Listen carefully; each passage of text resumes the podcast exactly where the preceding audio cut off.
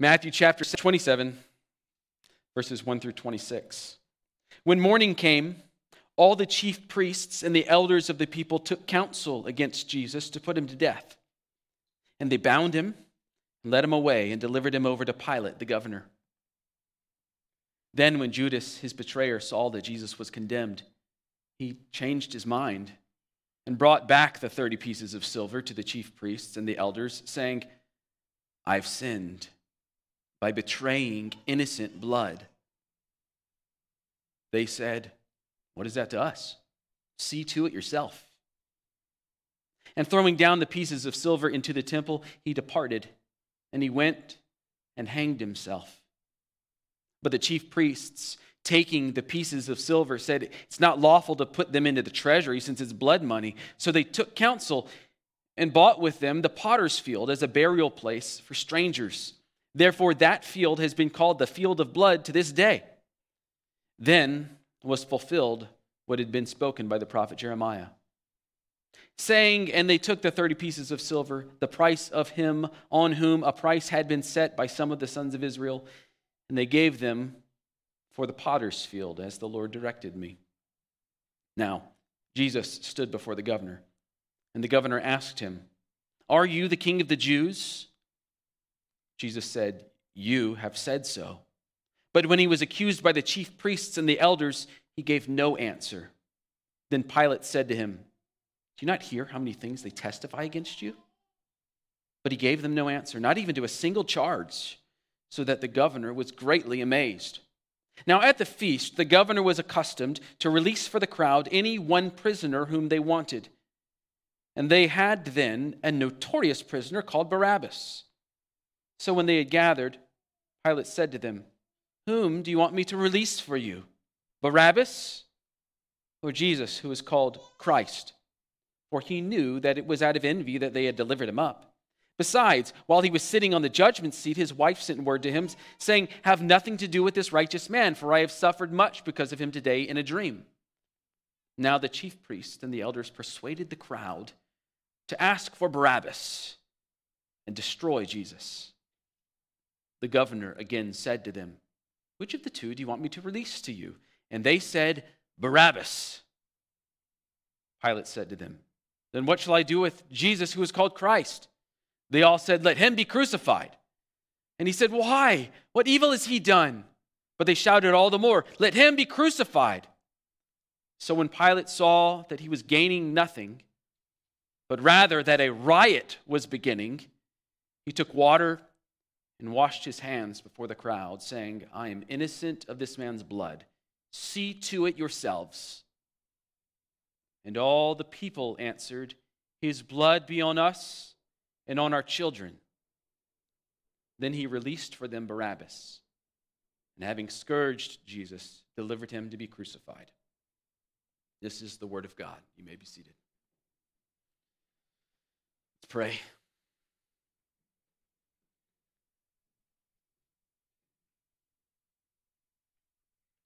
Lord, give us understanding this morning.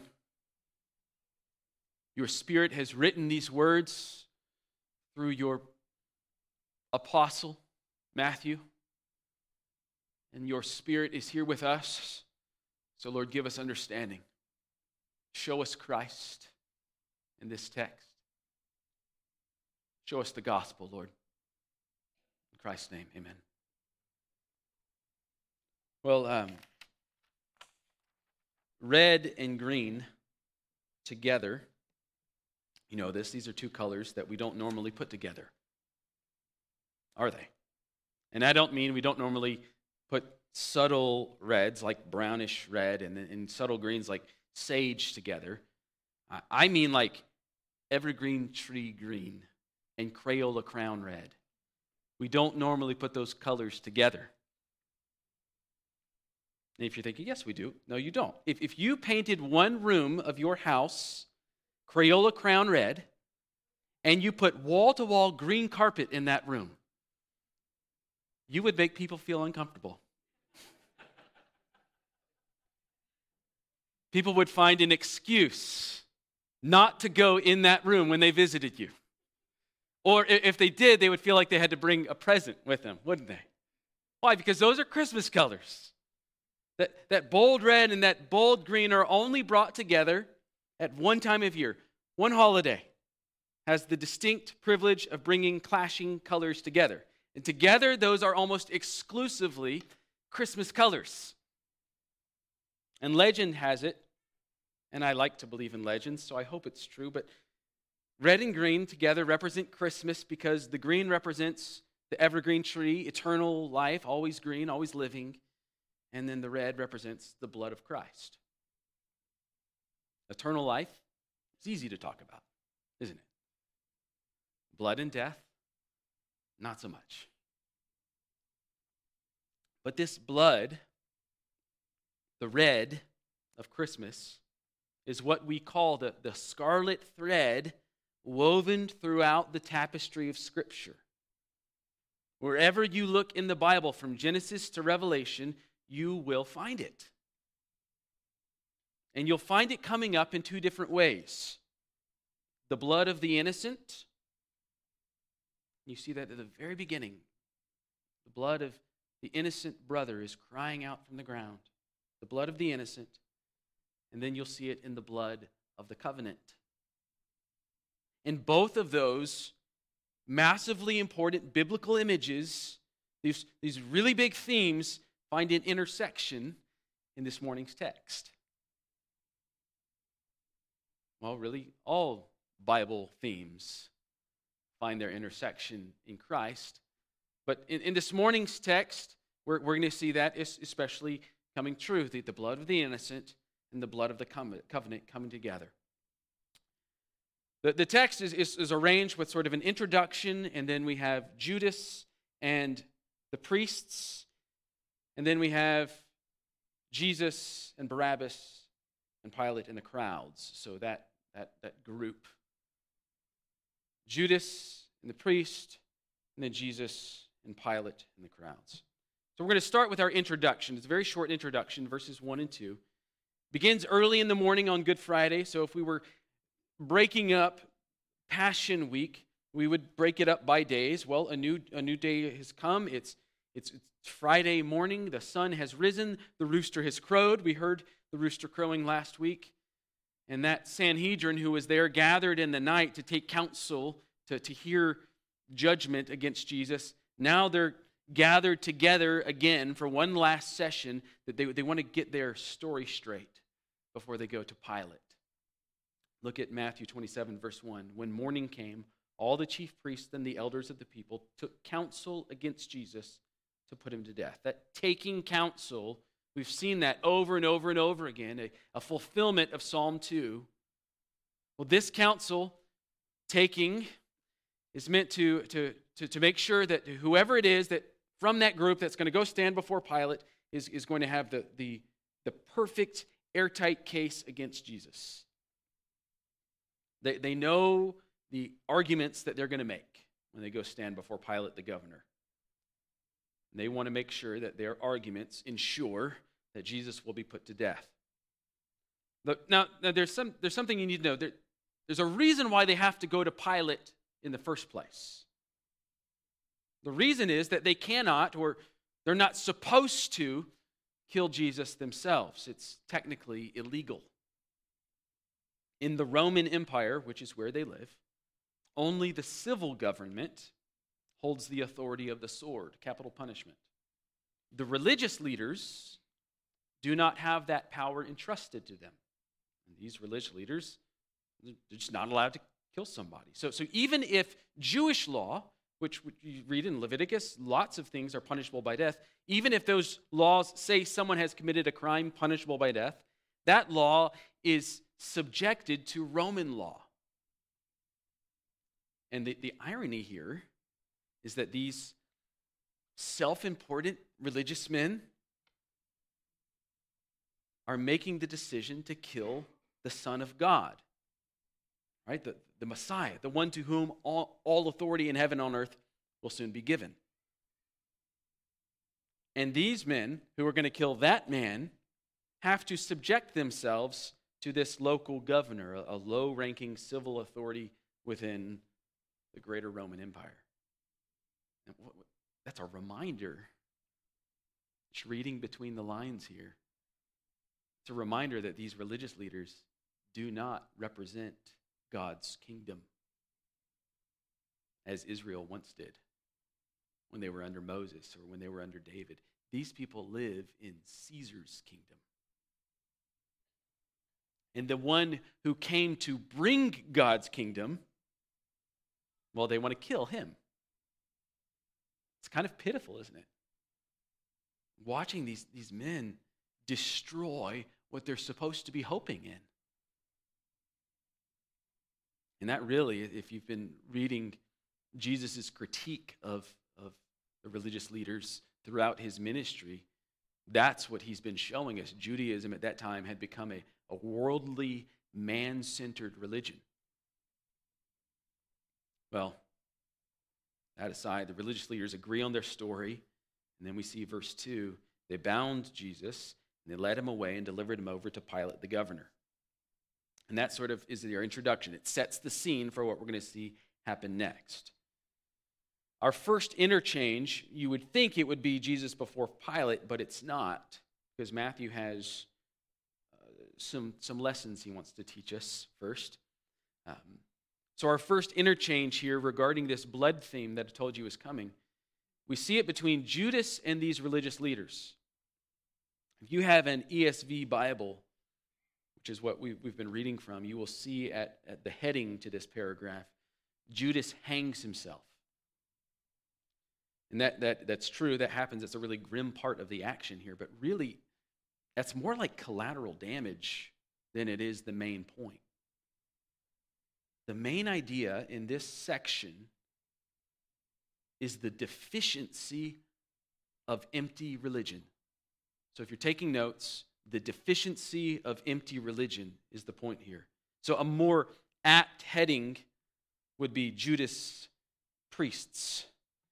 If we were to, to head this, because they're really in focus here, what is deficient about the priests that Judas goes to? So let's look at it. Matthew 27.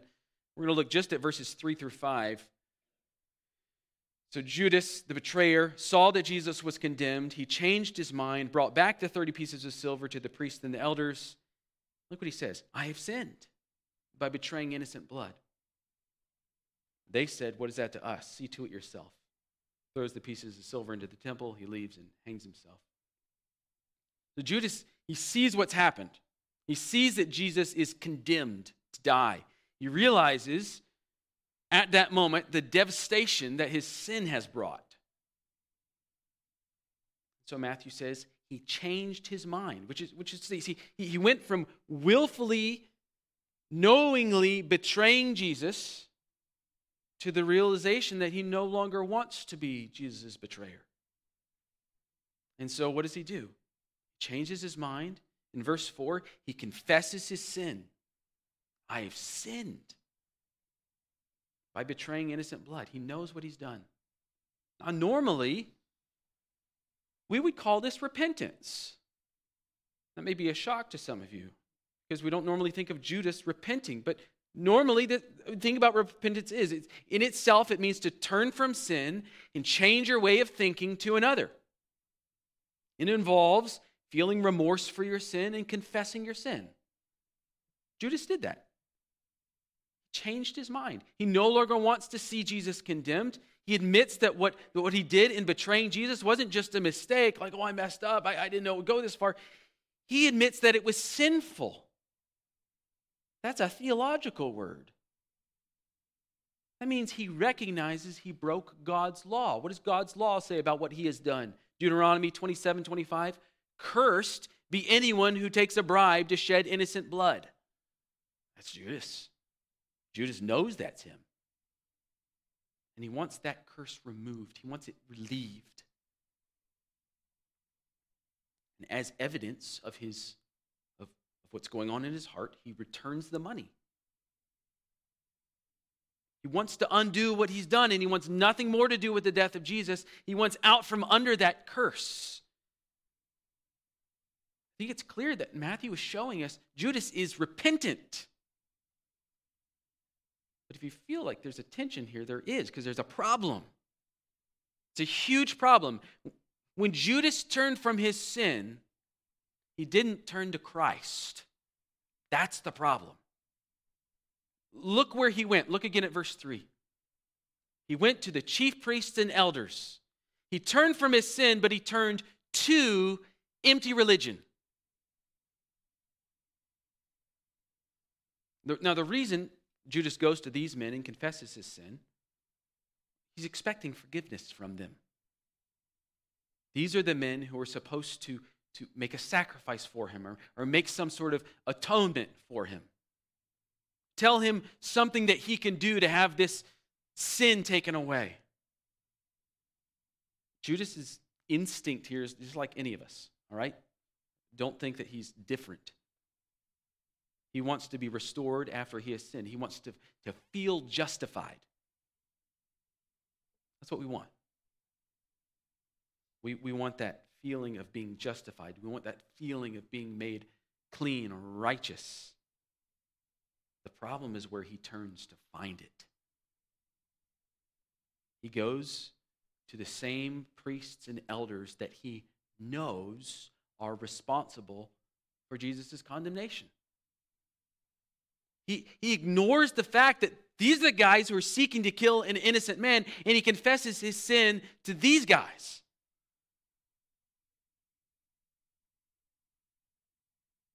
In his mind, he, he, having, he's already forsaken Jesus, and so he thinks, where can I turn? Where do I go? He knows that the duty of these priests is to intercede before God on his behalf. That's what priests do, all right?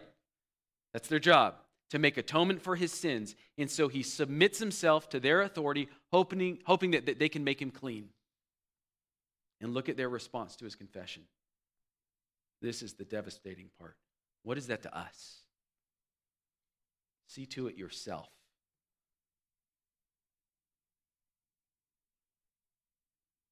Their job is to help him. And they say to him that they cannot, they will not do anything for him. What is that to us? What can we do for your sin? See to it yourself. Listen, when you, any of you, any of us, when we turn to empty religion, what, what I mean by that is religions made by man, empty philosophies. And we, we turn to empty religion, works, all these things that humans have come up with. And when we turn to that to find forgiveness of sins, this is what you're doing. You're seeing to it yourself. That's what empty religion can offer you an opportunity to see to it yourself. If you're seeking man made ways, human philosophies, to, to, to be justified or to be made clean, you are seeing to it yourself. It's empty. There's, there's, there is no forgiveness there. If you turn to Islam, there is no forgiveness there. If you turn to Mormonism, there is no true forgiveness there. Judaism now has no way of atoning.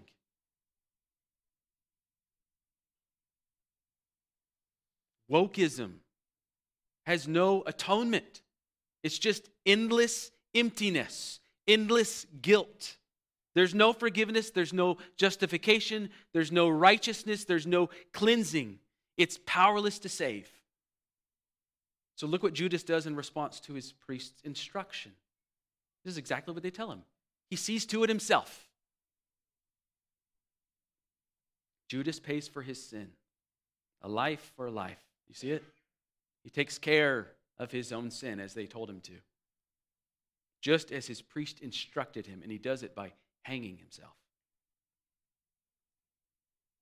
That's the picture that Matthew's given us. I think sometimes we import into this text this modern psychology. We try to find some way of of reasoning why Judas would have killed himself. When he was really sad, he was really remorseful, he, he, and so he despaired. He became depressed about what he had done, and that's why he killed himself. But that is reading far, far too much into the text. That's taking a, a, a modern American worldview that is overly psychologized and, and trying to read that back into Judas. We can't do that. Matthew doesn't say that. Maybe he did despair. We don't know. The text doesn't say. The text does say this Judas confessed his sin to the religious leaders. The religious leaders told him to take care of it, and he did.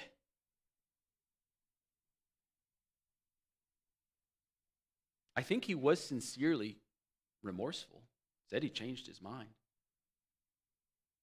I think he was sincerely sorry. But you cannot atone for your sin by being sincerely sorry. Sorrow, no matter how great it is, is not the source of atonement and forgiveness. Christ is. Judas confessed his sin to his priest, but you cannot atone for your sins by, by, mere, by, by being sincerely religious. There are sincere followers of Muhammad. There are sincere followers of Joseph Smith. There are sincere and devoted followers of Buddha, sincere followers of Karl Marx and Ibram Kendi. There are sincere followers of false teachers all over the world. And these followers have given their lives over to their beliefs. And they confess their sin to the people that they think they're supposed to confess their sin to. There's no atonement, there's no forgiveness in empty religion. Only Christ can forgive your sins. Judas also returned his sinful earnings, didn't he? He took the money back, tried to erase it.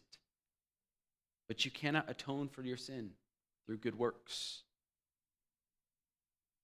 or through undoing sinful works. You can't give enough of your money. You cannot give enough of your time. You cannot sacrifice enough. Even giving your own life will not atone for your sins. You must turn to Christ.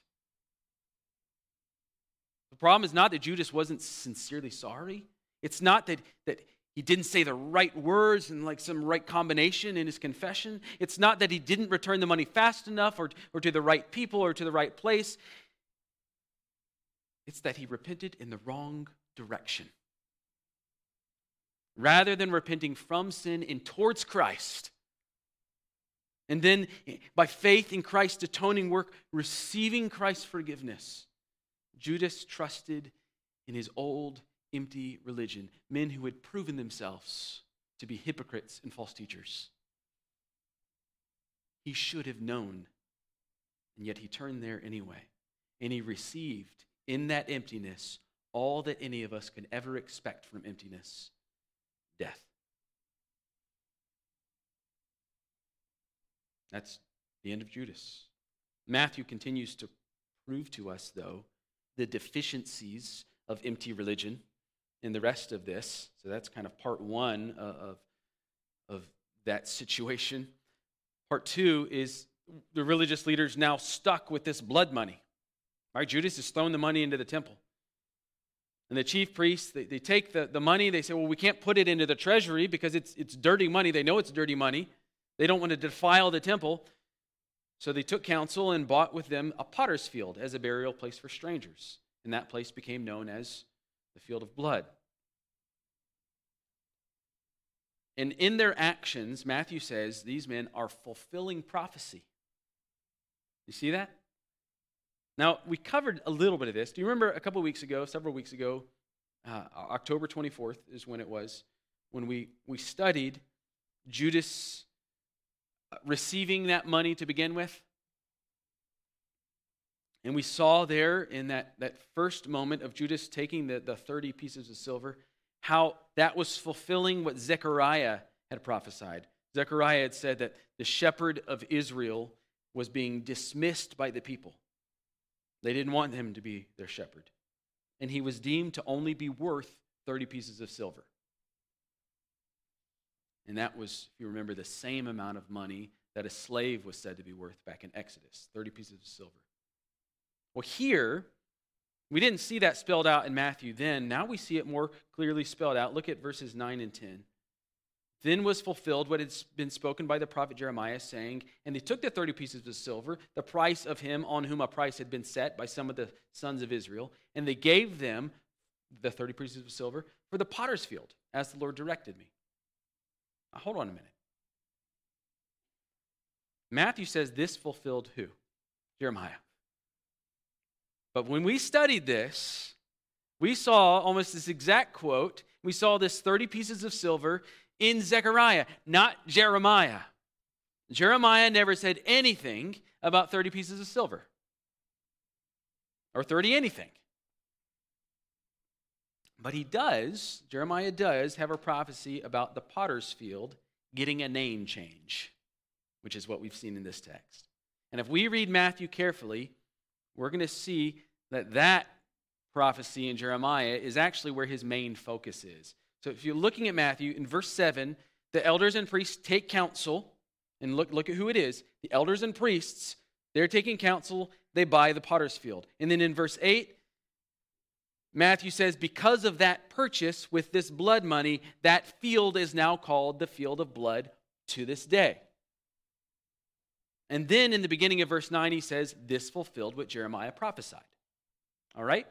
So, so if we just focus on that triad, the purchase of the field, the naming of the field, and the fulfillment of prophecy, and if we hold off on the rest of verses 9 and 10 for a moment, then we can begin to see what Matthew's doing here. Because Matthew is not wrong. All right? We can always go to our, our Bibles knowing that, that the apostle's not wrong. We're the ones who are usually in the wrong. We're the ones who are misreading it. So in Jeremiah 19, this is what he's getting at. I'll put it up on the screen. You can turn there if you want. But in Jeremiah 19, the prophet is told by the Lord to take the elders of the people and the elders of the priests, the chief priests of the people. Same thing that Matthew says. Same, same words that Matthew uses to describe the men Judas gave this money to. So these religious leaders, the elders and the priests, are to go to the valley of the son of Hinnom at the entry of the potsherd gate and proclaim there the words that I tell you. So, this, this place that Jeremiah is describing for us, this valley, this is the place where we traditionally understand potters, people that work with clay, would have gotten their clay from. The clay there was the type of clay that you use to make your pots with, and plates and mugs and things. That's why it's called the potter's field. So, so in Jeremiah, the elders of the people and the elders of the priests go down there to, the, to that place. And then, verse 3 says, that's where they learn about the coming destruction of Jerusalem. You shall say, Hear the word of the Lord, O kings of Judah and inhabitants of Jerusalem. Thus says the Lord of hosts, the God of Israel Behold, I am bringing such disaster upon this place that the ears of everyone who hears of it will tingle. And, and the reason why that destruction is coming to their city is because of their unfaithfulness. Jeremiah tells us that in the next verse. Because, why the destruction? Because the people have forsaken me and have pro- profaned this place by making offerings in it to other gods, whom neither they nor their fathers nor the kings of Judah have known. Because they have, look at this, filled this place with the blood of innocents. There's that innocent blood theme I told you about. What, what had Judas told the priest when he brought the money? I have sinned, I have betrayed innocent blood. And he gives them the money back. And what do they do with that money? They purchase this field. So Jeremiah keeps going. So you're starting to get the picture, the framework that Matthew's giving us. Jeremiah 19, 5 and 6. And they have built the high places of Baal to burn their sons in the fire as burnt offerings to Baal, which I did not command or decree, nor did it come into my mind. Therefore, behold, days are coming, declares the Lord, when this place, what place? This valley, this field, the potter's field, when this place shall no longer be called Topheth or the valley of the son of Hinnom, but the valley of slaughter. Now, Jeremiah's prophecy is that the name of this place is going to change. It won't be called Topheth anymore. It won't be called the Valley of the Son of Hinnom anymore. It, will have a new name the Valley of Slaughter. Matthew's saying that exact place is now called the Field of Blood because of the actions of unfaithful leaders of Israel. And that fulfills Jeremiah's prophecy. So, in Jeremiah 19 being fulfilled by unfaithful religious leaders, and with that money being used to purchase equal equaling that 30 pieces of silver, well, that, also fulfills Zechariah's prophecy of the undervaluing of the Good Shepherd. And that's why Matthew does this prophecy mashup thing in verses 9 and 10. And I think the reason he's doing this is he's, he's sort of veiling something that we don't see, but his readers would have clearly seen. What Jewish readers would have understood when he says this fulfills Jeremiah. They would see Matthew is teaching us that the elders of the people and the chief priests of Judaism, in fulfilling this prophecy, are proving themselves to be idolaters. And in agreeing, in their agreement, their counseling to kill Jesus, the true Son of Israel, they're doing this in service to Baal. So when Judas went to them, think about this. Judas thinks he's going to priests of the Lord to find forgiveness. He's going to priests of Baal, priests of an empty, demonic religion. Friends, there's no atonement there. There's no forgiveness there. There's no path to righteousness there. It's a dead end. Salvation cannot be found in empty, man made religiosity. That's the whole point of that first section.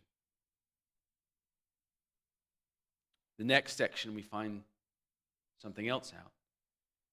The state, the government, is not the answer either. That's what we see in this next scene. Jesus is, is brought by the chief priests and the elders to the governor for judgment. And Pilate asked Jesus in verse 11, Are you the king of the Jews? It's another way of saying, when you say king of the Jews, that's another way of saying, Are you the Christ or are you the Messiah?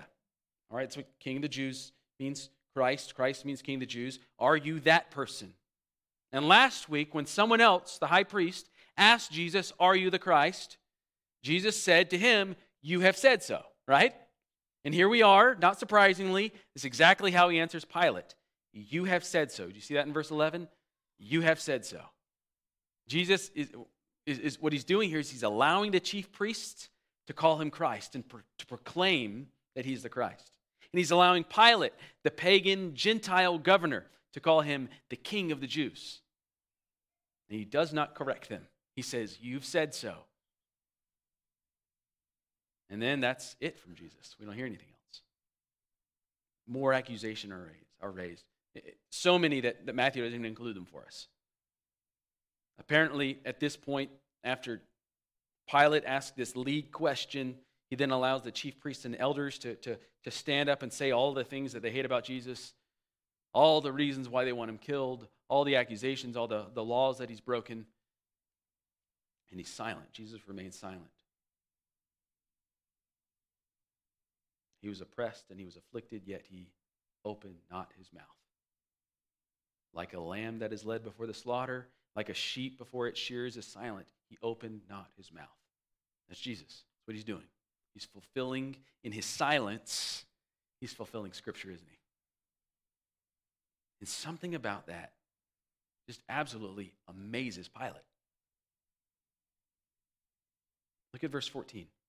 Pilate is greatly amazed, not just surprised, greatly amazed at Jesus' silence.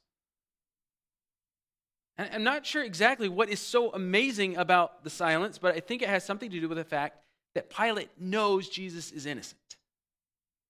He knows.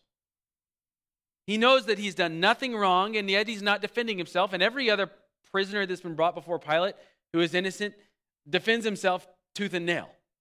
Jesus is silent. You get this sense from the way that, that, that Matthew tells the story that Pilate doesn't want to see Jesus go to the cross. the way that he says that, this great amazement that he has looking at Jesus, that's a positive statement. That's not just like startled. That is, that is he's, he appreciates it in a way. He's amazed by Jesus, as verse 14 tells us. And he knows that he's being unfairly tried. We see that in verse 18. For he knew it was out of envy that they had delivered him up. He knew that the only reason Jesus is standing before him is because of the jealousy of these guys, these, these religious leaders. Add to that, that we, that we read in verse 19, his wife is having these nightmares about Jesus. Don't kill this righteous man. Have nothing to do with this righteous man. So Pilate knows. He doesn't want to kill Jesus, but he's kind of torn, isn't he? He also doesn't want to unnecessarily offend the, the leaders of the people in the city that he's governor over. He knows that they could cause problems. And so he's kind of stuck. And he comes up with this political scheme in order to solve the problem. Here's Pilate's scheme there's a tradition every Passover where the governor releases a prisoner. right? so he's got someone who's been condemned and he releases them, he pardons them. It's kind of like what we see. Like in, even, even in our culture today, presidents at the end of their terms will pardon someone. Governors do that too. Pilate, Pilate Jesus to be popular among the people. All right, so he knows, he saw on Palm Sunday just a few days ago all these people singing and, and celebrating when Jesus is coming into town. All these people are following him. He knows that there's at least some people who like Jesus. And he, he calculates that there's at least a chance that if he turns the judgment that's his responsibility. But if he turns that over to the people, they'll make the right choice. There's a chance. What's more, if, if the people decide rightly against the wishes of the priests and elders, and they and the people choose to free Jesus, well, then it's going to be between the Jewish leaders and the people. And Pilate can just kind of take a step back and let them sort it out. On the other hand, if the people decide to kill Jesus, well, then Pilate's not the one who made the decision. Right? That they did it. They're the one who asked for his death.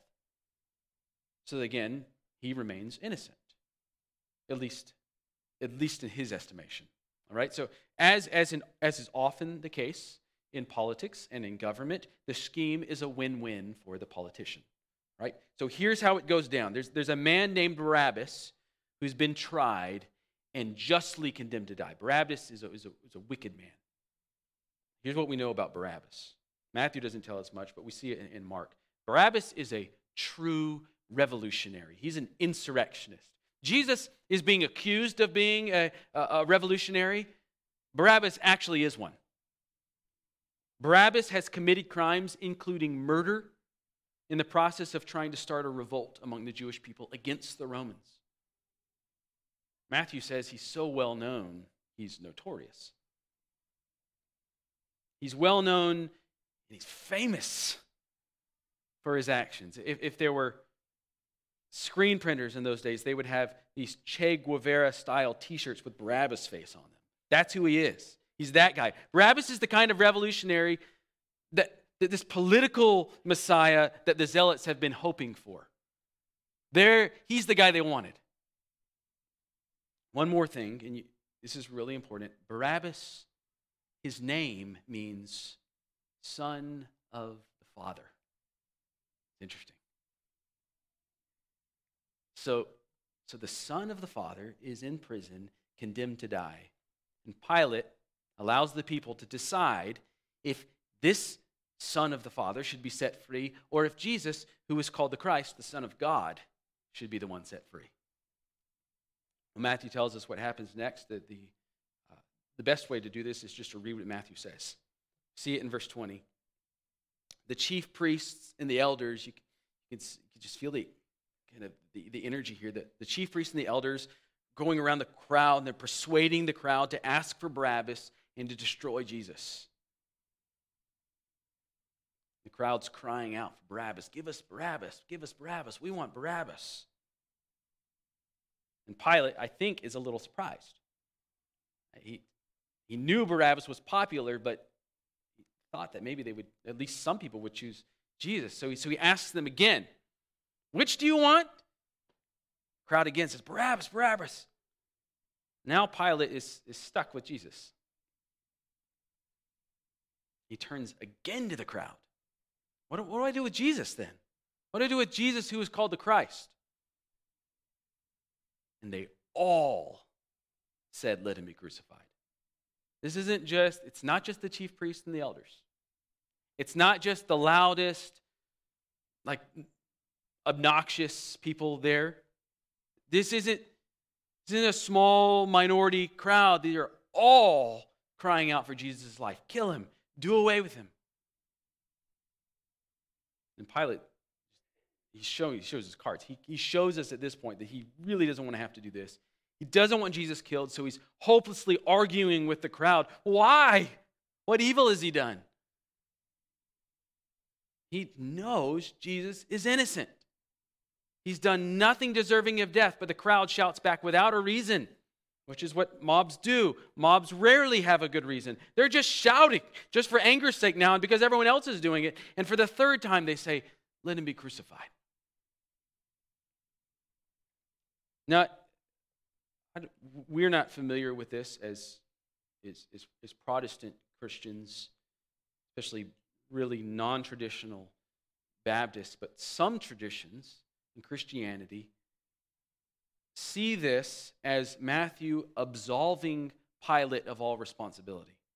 In fact, if you were a Coptic Christian, so if you, you're from Egypt and you were following the, the majority Christian denomination there, you would, you would understand Pilate to be a saint. He would be one of your saints. Saint Pilate. Even Augustine, you know, that the famous North African theologian, he made the argument that Pilate actually believed and followed Jesus. So if you're feeling kind of sympathetic towards Pilate, you're in good company. But I don't, I, am not going to make a decision whether or not Pilate believed in Jesus because I don't think that Pilate's faith is what is in picture here. I don't think that's the point of what Matthew's doing. The main focus here is on the people. Jesus came to his own, and his own people did not receive him, as John tells us. The entire city, Jesus' people, the people he came for, are crying out for his death. And they want Barabbas instead. They want the the guilty one. You keep the innocent one. Kill the innocent, set the guilty free. Right is wrong, wrong is right. This is what mobs do. This is what we do. Verse 24. Matthew says, Pilate sees he's gaining nothing. The crowd is not able to be reasoned with. Their mind is made up and, and, and they're getting stirred up. They're starting to get mad that Pilate is resisting their will, that he won't just kill Jesus right there. Matthew says a riot was beginning. Now Pilate does have to make the choice. He can't, he can't put it off anymore. He can't persuade them otherwise. He has to make the choice. Will I incite the people to riot? And Lord knows what will happen if I do that more people will be endangered. I will probably lose my job because of yet another riot in Jerusalem. Or just give the mob what they want and back away. Like the mayor of Portland, he takes the water, washes his hands before the crowd, and declares himself innocent. I did. That's not in my notes. Just the image, right? He took the water, washed his hands before the crowd, and declared himself innocent. I am innocent of this man's blood. Look what he says next. And this is fascinating because it's the exact same thing that the religious leaders told Judas. Pilate says to the people, See to it yourselves. Remember, the religious leaders told Judas, See to it yourself. Judas has come to them for a, a, atonement, forgiveness, something, anything they have to offer. See to it yourself. The people are here before Pilate looking for leadership. See to it yourselves. They're like sheep without a shepherd again. Their priests and their elders have led them into sin and guilt, the very people who should be leading them into righteousness, leading them into sin and guilt. They, they need someone who will bring justice to the situation, someone who will do what is right. And so here they are before Pilate, the representative of the strongest empire in all the world. Surely he can do something. And Pilate the stand in for Rome says, see to it yourselves. Empty religion is proven deficient. It cannot bring atonement, it cannot bring forgiveness. The government is proven deficient, it cannot bring justice. Innocent blood is about to be poured out because of the weakness of Rome. There's something else I want you to see in Pilate before we move on. When Pilate washes his hands and he just says, I'm innocent, I'm innocent of this man's blood, I want you to think about this. Has he actually made himself clean? He hasn't. He can't. Declaring, listen, declaring yourself to be innocent is not something you have the authority to do. It's not something that even Pilate has the authority to do. A governor of the most powerful, largest empire in the world does not have the authority to declare himself innocent without sin. Declaring yourself clean, announcing that you are innocent, saying that you have no sin, just washing your hands, that doesn't make you clean. Only God can declare you innocent, and only Christ can make you clean.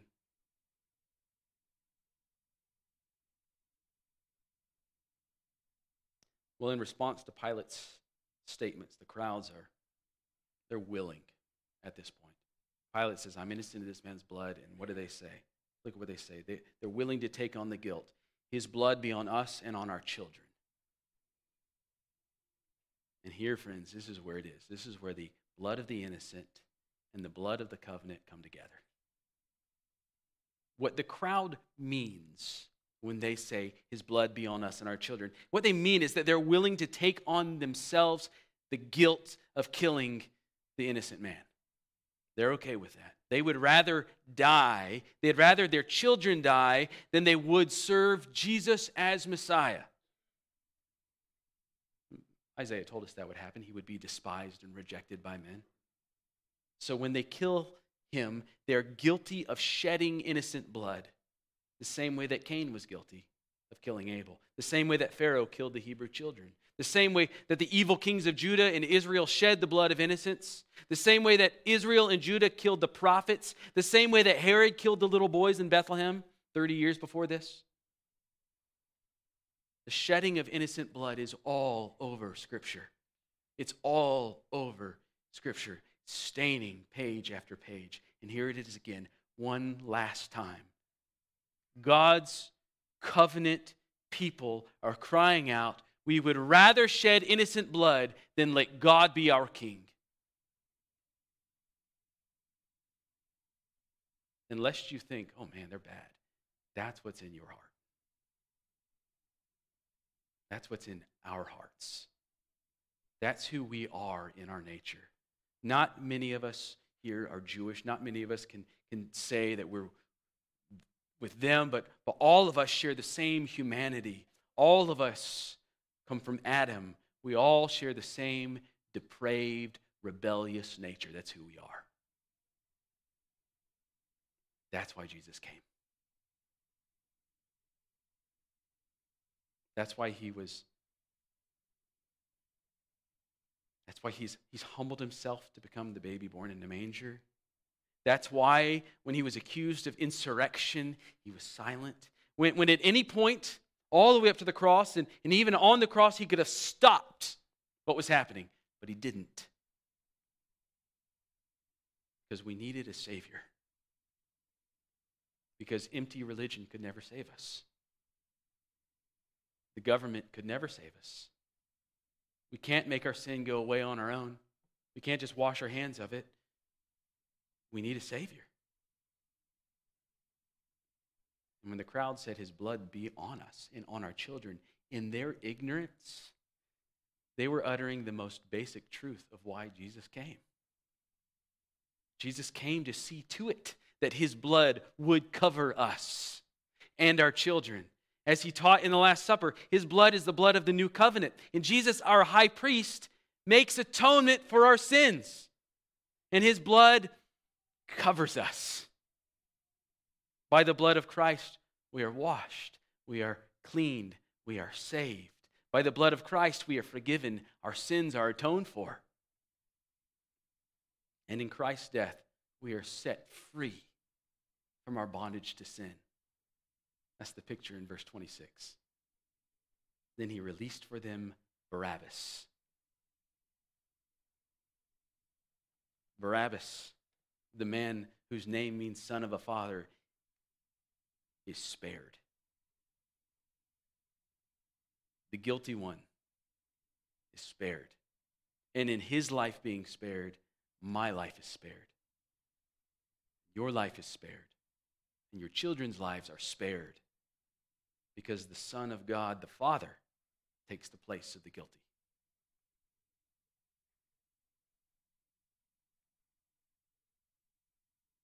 Having scourged Jesus, Pilate delivered him to be crucified. This is why he came. This is what we celebrate this coming Saturday. The blood of the innocent is the blood of the covenant. The atoning sacrifice, the one who stands in your place. There's no salvation anywhere except in Him. There's salvation in no one else but in Christ. Amen.